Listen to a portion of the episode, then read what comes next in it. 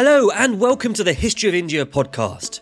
This is episode 2.10 India and the Edge of the World.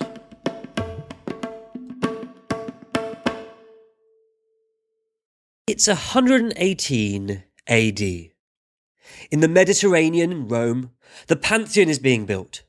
In China, the country is being ruled by the fiercely competent Empress Dowager Deng. And in India, new invaders are about to come rushing down the Ganges. The other day, a friend and I were chatting, and we were talking, as friends often do, about the Kushanas, the heroes of the last episode of this podcast.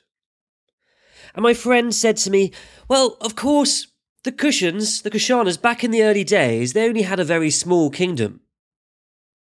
Well, something sounded a bit odd about calling the Kushan kingdom small, so he went and checked it out on a map. And the early Kushans, as you might remember, ruled Central Asia from Uzbekistan all the way down to Kashmir, and they might have ruled twice as much as that if it stretched, if their kingdom stretched up onto the steppe to the north. Well, it turns out that that's about the same as the length of Italy, and probably quite a bit wider. Or in other terms, that's the distance between Kolkata and Mumbai. Or in other terms, that's a two to three hour flight to cross the Kushan territory. My friend and I were emphatically wrong. The early Kushans ruled a large territory. And Central Asia is very much bigger in real life than it was in our imagination. So, why did my friend and I get it so wrong? My best guess is that it's got something to do with those three places we started with the Mediterranean, China, and India. We tend to think of each of those as their own self contained world, and that makes us overlook the size and importance of the places in between. Take the Mediterranean. The Mediterranean literally means Middle Earth, medius, middle, terra, earth the great green, our sea, as the Romans called it. If you went to school in Europe, the Mediterranean was the central stage for most of the stories you were told in history class.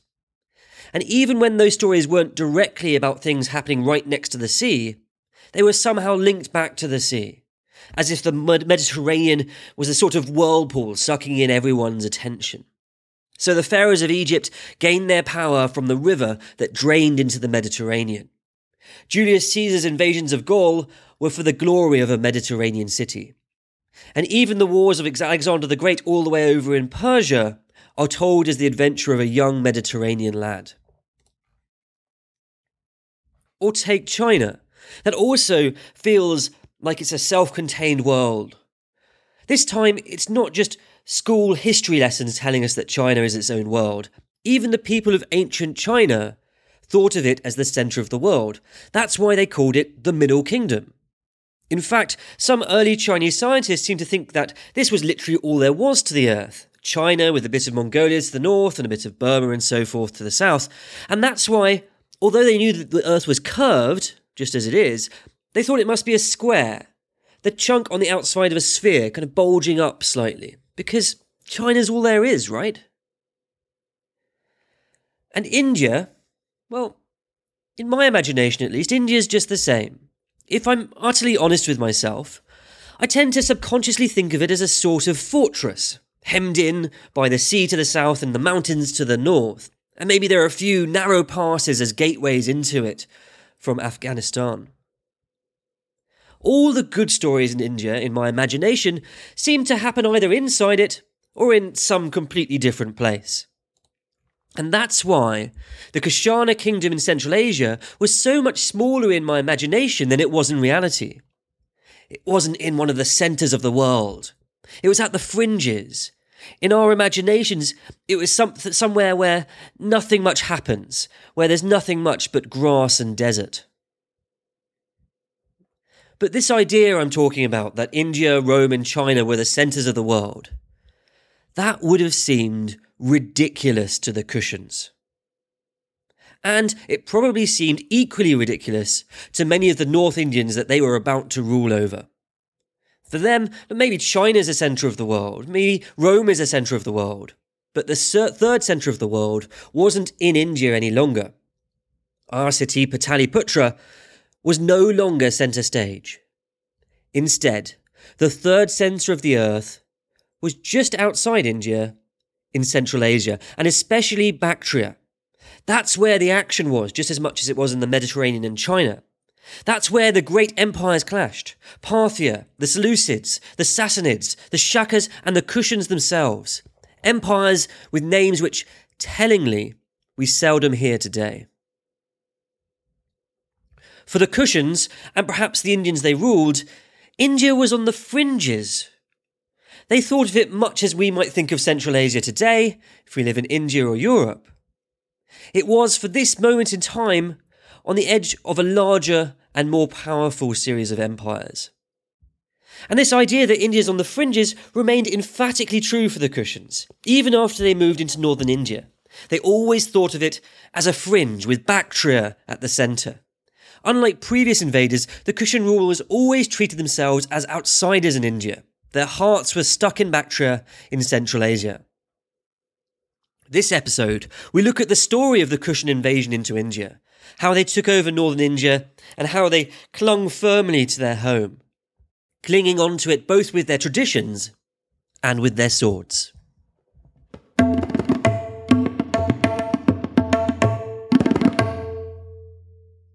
The old king, the founder of the Kushana Empire, is dead.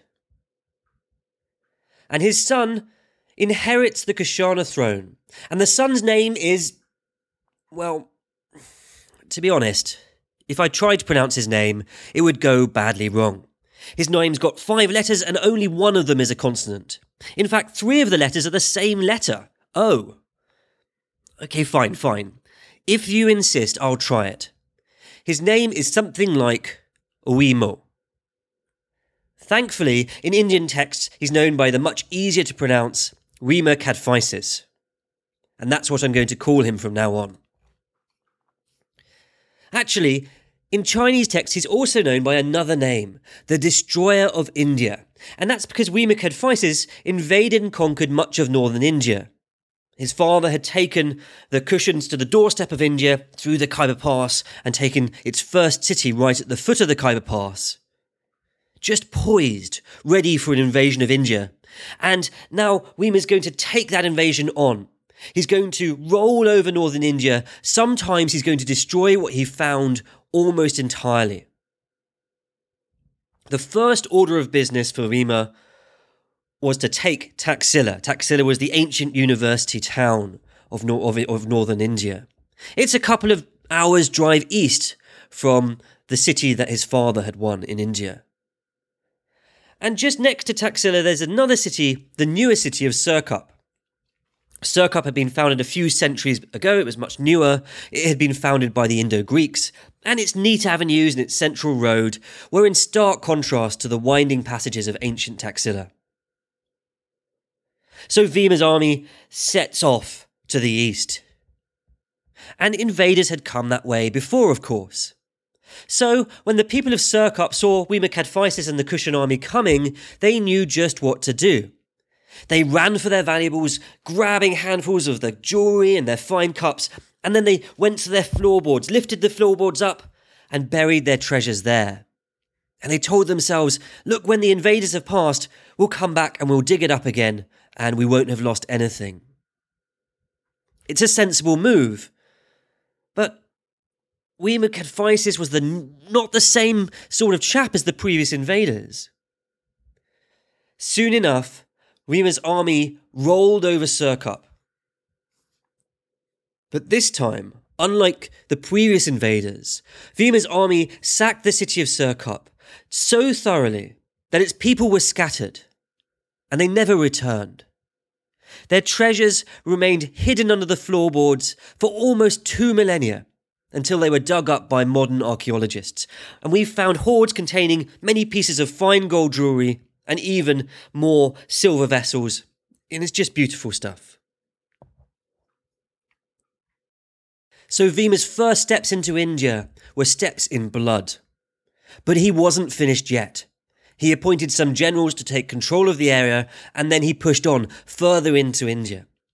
His horsemen, his army, forded the five rivers of the Punjab, and went on further out of the Punjab east until they found the Ganges, and from there they followed the Ganges downstream. We hear of no significant military resistance at all. His horsemen simply massacred anyone who stood against them. And they made it all the way to Mathura, the ancient city of Krishna. It's a little way south of modern Delhi. In just a few years, maybe less, Vima had expanded the empire 1,000 kilometers into India. His father's empire had been huge, but Vima's empire was unfathomable.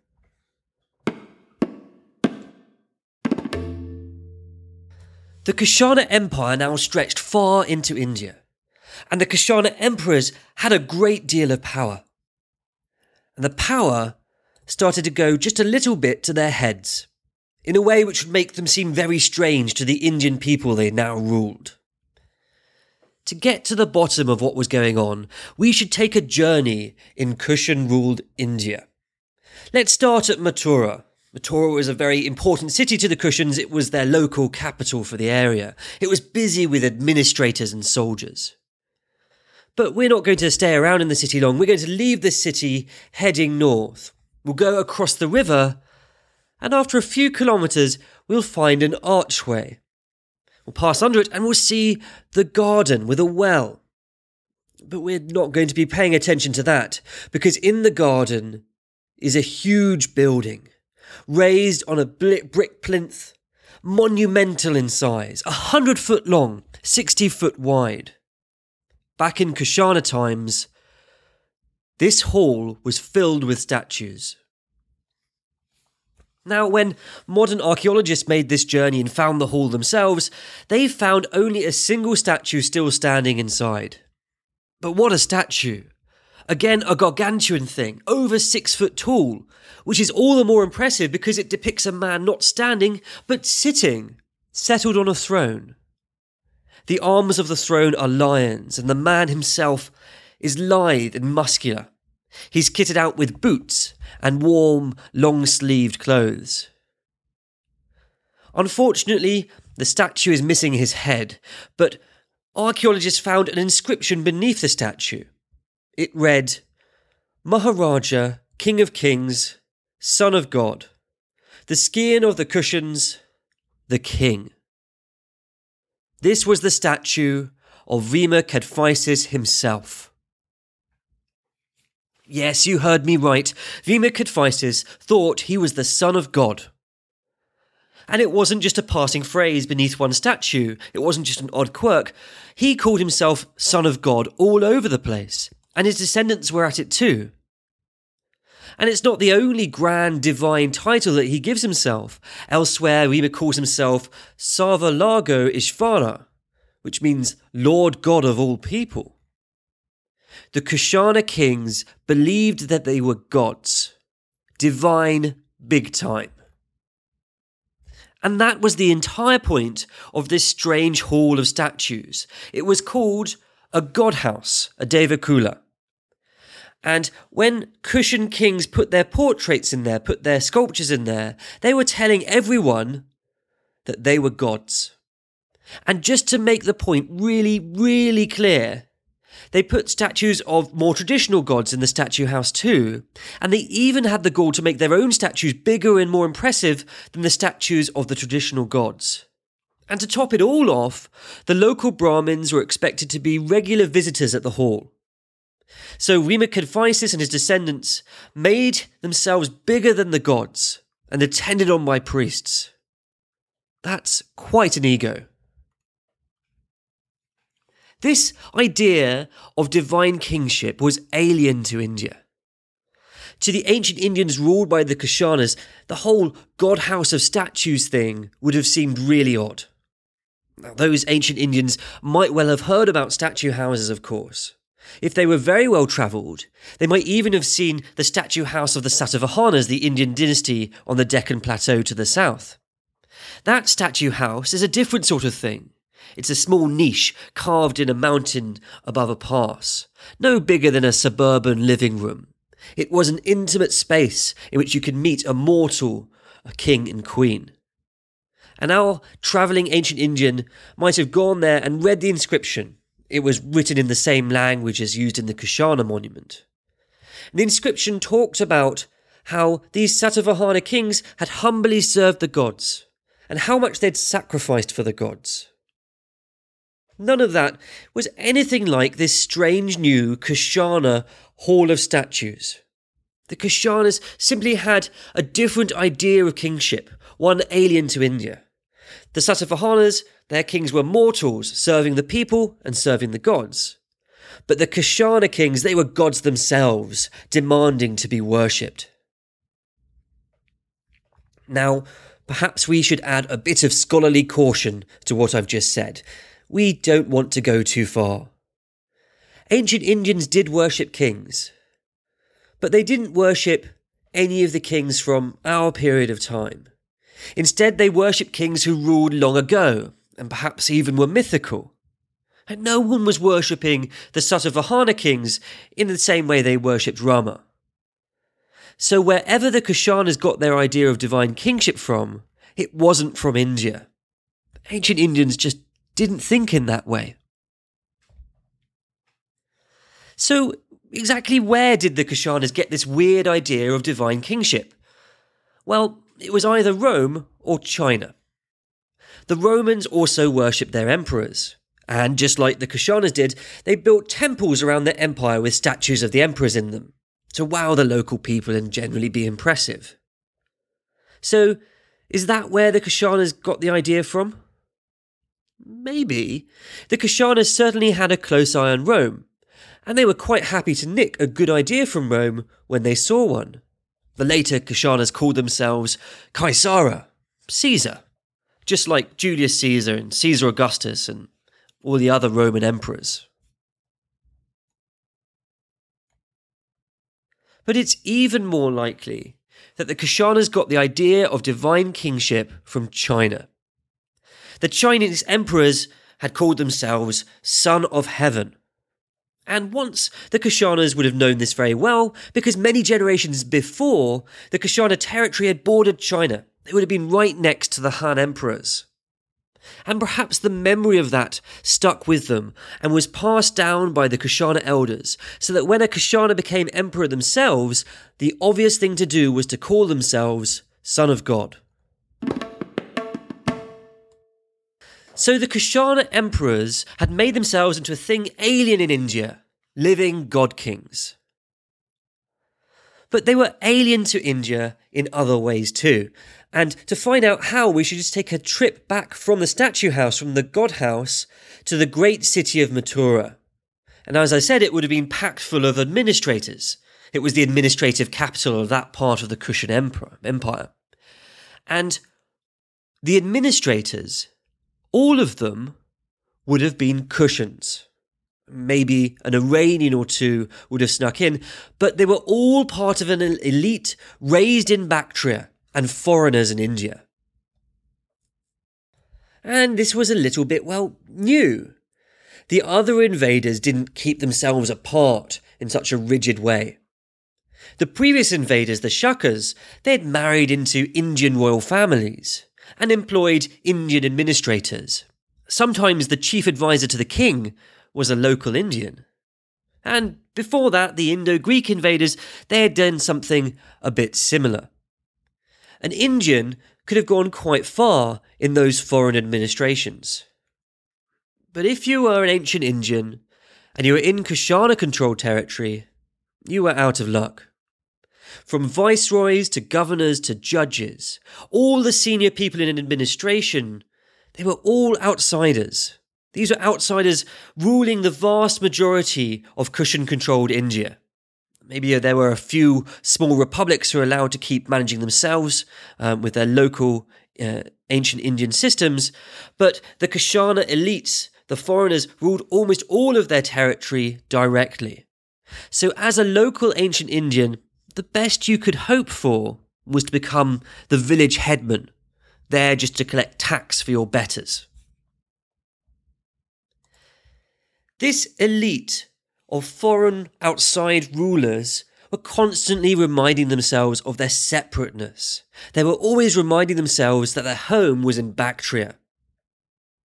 The god house, that great hall of statues, might have been one of these reminders. Clearly, it was a statement about something, this huge public building not too far from the administrative capital. And some historians say it was there to impress the locals. But other historians say that it was there for the Kushana elite. It was there to remind themselves of where they came from. Because it was just like back home, back home in Bactria, where there were five other statue houses equally grand. The Kushana elite kept their heart in Bactria in other ways too. Previous invaders had quickly adopted Indian languages. The most recent invaders, the Shaka kings, learnt to write in the most elegant Sanskrit, and they even composed Sanskrit poems themselves. The Kushanas, they didn't bother. They kept their language, Arya or Iranian. They only switched to Prakrit when they needed to communicate with the locals. And it was more than just language that tied the Kushana elite to the Bactria of their childhood. It was the clothes they wore too. Previous invaders adjusted their dress and their costumes to their new Indian home. But even after several generations, the Kushanas are always depicted wearing the costume of the steppe. Warm, long sleeved shirts, a tunic down to the knees, and trousers beneath or if not normal trousers, then loose leggings. Loose leggings made sure that your legs didn't chafe after a long day riding on the horse. And sometimes they, they'll be depicted wearing a conical hat with flaps to cover the back of the net, the neck. Now, all that costume would, would have fitted right in if you were a horseman gallivanting around the steppe in Central Asia. But it was hardly suited to the warmth of India and it would have stuck out like a sore thumb. I mean, most Indians of the time wore two pieces of unstitched cotton wrapped around them, often with a headdress. In every way, the Kushan elite were reminding themselves and their subjects that no matter how long they stayed in India, and no matter how much of India they ruled, the centre of their world was Bactria, and India was just on the edges in their mind. But keeping your heart in Bactria whilst you try to control India is a tricky business. After Vima Kadphises' Indian invasion, running the empire must have been an administrative nightmare. The capital was, naturally enough, back in Bactria. That's the homeland, that's where the heart is. Imagine you're sitting in Bactria and you try to send out instructions to Mathura, hand instructions off to a messenger, and the messenger has to pass through the great mountain range, the Hindu Kush. They weave their way through the Khyber Pass. Then they have to get across the five rivers of the Punjab and down the Ganges. By the time the message reached, it would have been out of date. If the message ever reached at all. In practice, the Kushanas may have actually kept a sort of roaming capital. We know that uh, they took some hostages from foreign kings, Yes, they were back up to their old tricks again. And when they kept the hostages, sometimes they kept them in India during the winters, and then they moved them up to Afghanistan in the summer. So perhaps the emperor's court moved around a bit too. But when the emperor wasn't around, the governors and viceroys of Kushan India must have had a pretty free hand to act as they wished. And that's why the Indian cities of Peshawar and later Mathura became so important to the Kushans. They became local capital cities, surrounded by inscriptions and public works. Now, all of this stretch and strain across the Hindu Kush, caused by this insistence on keeping Bactria as the centre of the world, all of this would eventually become a stretch too far. The division would bring the Kushan Empire crashing down. But we're not quite ready for that story yet. Anyway, back to our emperor, Vima Kadphises. He had just finished conquering the Indian lands and setting up his administration when he was called back on urgent business, back up the Ganges, over the five rivers of the Punjab, through the Khyber Pass, past Kabul, into Bactria. And then beyond to where the Han Chinese were waiting. The Han were going to cause trouble for the Kushans. Back in the old day, the Han and the Kushans had had a good working relationship. They weren't quite friends, but they were friendly co workers.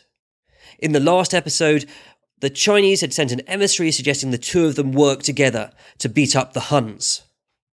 It hadn't quite worked out, but the relationship remained cordial. Well, in 78 AD, the Han Chinese called up their old colleagues again. A great Chinese general was in the area. His name was General Ban Chao, and he needed the Kushanas' help. Exactly why he needed their help is a long story. It involves a rebellion, and the old Huns are involved there too, somehow in a convoluted sort of way. Actually, they were involved in pretty much all of China's troubles up north, but those details don't matter for our story. All we needed to know is that General Ban Chao needed cooperation from the Kushans. And for a while, he got the cooperation. He sent an emissary to the Kushans. The emissary was laden down with fine gifts for Vima Cadphises silk woven with gold and silver threads, beautiful, soft cloths to soften the Kushan king up. And they did their job marvellously. The Kushans did exactly what Ban Chao wanted. And they even joined in on another attack just to help out General Ban Chao even more. The relationship between the two nations China and Kushana was going along swimmingly. But then the Kushanas wanted to take the relationship to the next level. They sent an envoy to China, an envoy laden with gifts, this time not silk brocade, but precious stones, antelopes, and lions. And in return for these fine gifts and all the assistance with the Chinese wars, all the Kushans asked for was a Han Chinese princess for the Kushan king to marry. Well, General Ban Chao wasn't having any of this. He fell upon the envoy, the Kushan envoy, with all his fine gifts, even before the envoy could reach China. He arrested him, insulted him, and sent him packing back to Kushana. It was quite a rejection. And the Kushans didn't take rejection lightly. Vima Cadphises, or perhaps one of his viceroys, gathered a huge force of Kushan warriors, perhaps as many as 16,000 men, maybe even 70,000. All of them assembling in the Bactrian homeland, and then they set out, north, up, around the top of the Himalayas, headed right for General Ban Chao and the Chinese army. Now, Ban Chao's army must have been terrified when they heard that this vast Kushan horde was back on the steppe and headed their way. The Han army was vastly outnumbered, and the Kushans were obviously more than a little bit offended by the rejection they'd received and eager to get a little blood to make themselves feel better about it.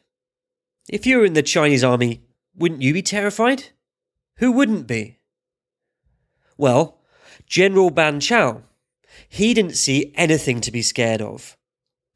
He called his troops into line and he gave them a little pep talk. Those Kushans, they've marched several thousand li to get here, he said. They're going to be desperately tired. And look, they haven't even bought any baggage carriages, so they're going to be desperately hungry too. All we need to do is make sure that they can't get hold of any food when they get here, then we'll sit around for a bit and they'll have to go home. And it worked out exactly as the great Han general had said it would. The Kushans arrived with their vast numbers, strong arms, swords, and bows. But they also brought with them their vast numbers of hungry mouths to feed. And the Han army had left nothing for them. They'd taken away all of the grain and the other food into their fortress, or burnt the rest.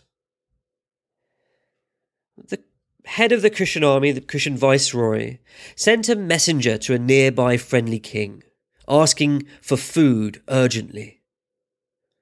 But this was exactly what General Ban Chao had been waiting for. He'd already set up an ambush lying in wait for the messenger. and the messenger walked right into it, was promptly killed, and his head cut off. General Ban Chao took the head of the messenger and dumped it at the feet of the Kushan viceroy. The viceroy finally knew he was beaten. He begged Ban Chao to be allowed to leave alive, and after having been given permission, the Kushan army packed up their swords and their bows and fled back to the safety of their Bactrian homelands. According to this story, the Kushans had suffered a huge loss of international prestige. First, they'd been denied a marriage with the Han Chinese, then, they'd been publicly embarrassed on the battlefield. They were no longer seen as equals of China, and the enemies of the Kushans started to lobby the Chinese to wipe out the Kushans once and for all. Or, at least, so the story goes. If you haven't guessed it already, it's a story from a Chinese source, not from a Kushan source. In fact, it's a source written by Ban Chao's own family, his brother, his nephew, and his niece. And that, you'd think, would make the story just a little bit biased. So it ain't necessarily as the stories go. Almost certainly the Kushans attacked Ban Chao, Almost certainly they didn't land a killing blow, but they may have simply been heading off the Han, keeping them out of their territory. The Kushanas certainly didn't seem to particularly care about the Han Chinese anymore. Bactria was their home now.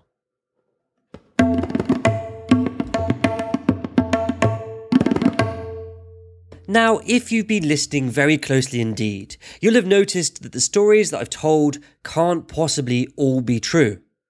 The dates of the different stories just don't match up. According to the stories I've just told, Vima Kadphises became emperor in the 2nd century AD, quite a long time after he was the emperor defeated by the Chinese in the 1st century AD. Something's gone wrong. And it's gone wrong because all of the dates I've given in this episode, and in fact in the last one too, could vary by up to 100 years or more. Now, uncertainty about the dates is nothing new in itself. After all, in this series, we're in the so called dark age of ancient Indian history, and dates are harder to come by than a needle on the steppe. What is new is how much the uncertainty in the dates matter. Usually, we're ignorant about the dates, but it doesn't matter all that much. You know the order of the events in the story, even if you don't know when the whole story happened. Ancient historians love a good game of debate the date. Lots of pages have been written about those debates, but I don't tend to worry overly about the debates for the purposes of this podcast. I just follow the dates given by a respected historian of the period and tell you the story. But for this episode, the confusion in the dates matters for the story itself. And that's because there are multiple different sources outside of India telling us about the Kushans. India is on the fringe in this episode, not only in the minds of the Kushans, but also in the sources. So, for example, Roman sources tell us of an embassy from the Kushans who came to meet Emperor Trajan. But they don't say which Kushan king sent them. I mean, why bother with such details for an empire so far away from Rome? And Chinese sources tell the attempt of the Kushans to crush Ban Chao's army in around 87 AD. But again, the concerns of the Kushans are too far away to care about which king sent them. All we are told is that they were sent by the Kushan, the Yuezhi king. So we can only work out which Kushan kings these stories are about if we can work out when these Kushan kings lived. But that's exactly what we don't know. We don't know which Kushan king lived when, and so we don't know which Kushan king did what. And of course, what applies to the Kushan kings also applies to their people. Without their dates, we don't know how to connect up the stories from faraway lands. By the by, I've chosen dates from Irfan Habib's book, they're a bit later than the average dates, and if Habib's dates are right, then the attack on Ban Chao would have been led by Kujula Kadphises, not his son Vima. If other historian dates are right, then the attack was led by even later Kushana kings and should have been a couple of episodes later. The confusion's all a bit confusing, if you see what I mean. And that's the trouble if you use sources from distant lands. So why don't we hear from the Kushanas themselves? Every week we read something from the original sources, so this week, why don't we read something from the Kushans? Actually, that's a bit trickier than it sounds. What I'd really like to do is return to that god house, that, that hall of statues near Mathura, the one with the huge statue of Vima Kadphises. It had an inscription in that in that hall, and the inscription was written in Prakrit, the local language, in a Greek script. So it was easy for many of the ancient Indians to understand it, and it's going to be easy enough for us to understand it. What's more, it would be great to read this inscription because it's probably fantastically important for understanding how the Kushans saw themselves. So it's more than a little bit unfortunate that the inscription's almost completely destroyed. In fact, the entire hall, the entire god house, has been deliberately vandalized. All the heads struck off from the statues, and most of the statues themselves splintered into innumerable pieces, impossible to assemble together again. Not the work of modern Vandals, but the work of ancient Huns who had passed through India in the years to come. All of that is a story for a much later episode. But we wanted to hear from the Kushans. Fortunately, there are other inscriptions from the time of the early Kushans, from the time of Vima Kadphises. They're spread over a large area of Central Asia. Unfortunately, most of them are even harder to understand than the destroyed inscription near Mathura.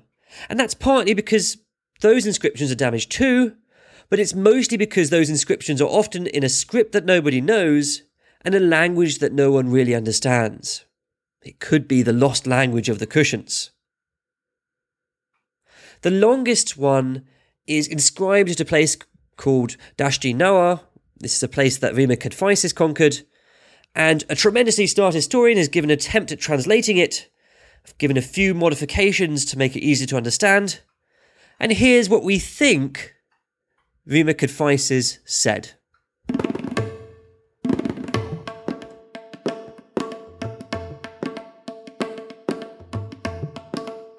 Behold, we, King of Kings, the noble, the great Vima the Kushan. By the way, we normally call him Vima Kadphises. Historians used to think that Kadphises was a sort of surname, but it turns out it was just a kind of fancy title.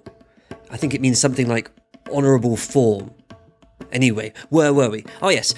Behold, we, King of Kings, the noble, great Vima, the Kushan.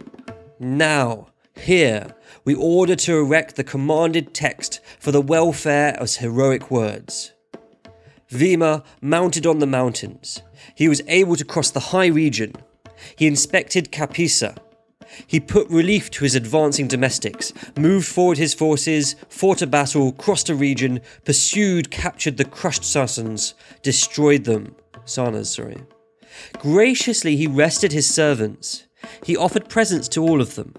He celebrated a feast for the god, being devoted and gracious. Then he held feastings for the officers and the warriors all together. He ordered to engrave on the rock the favourable report that he removed the tax and contribution from the sanctuary of the supreme god.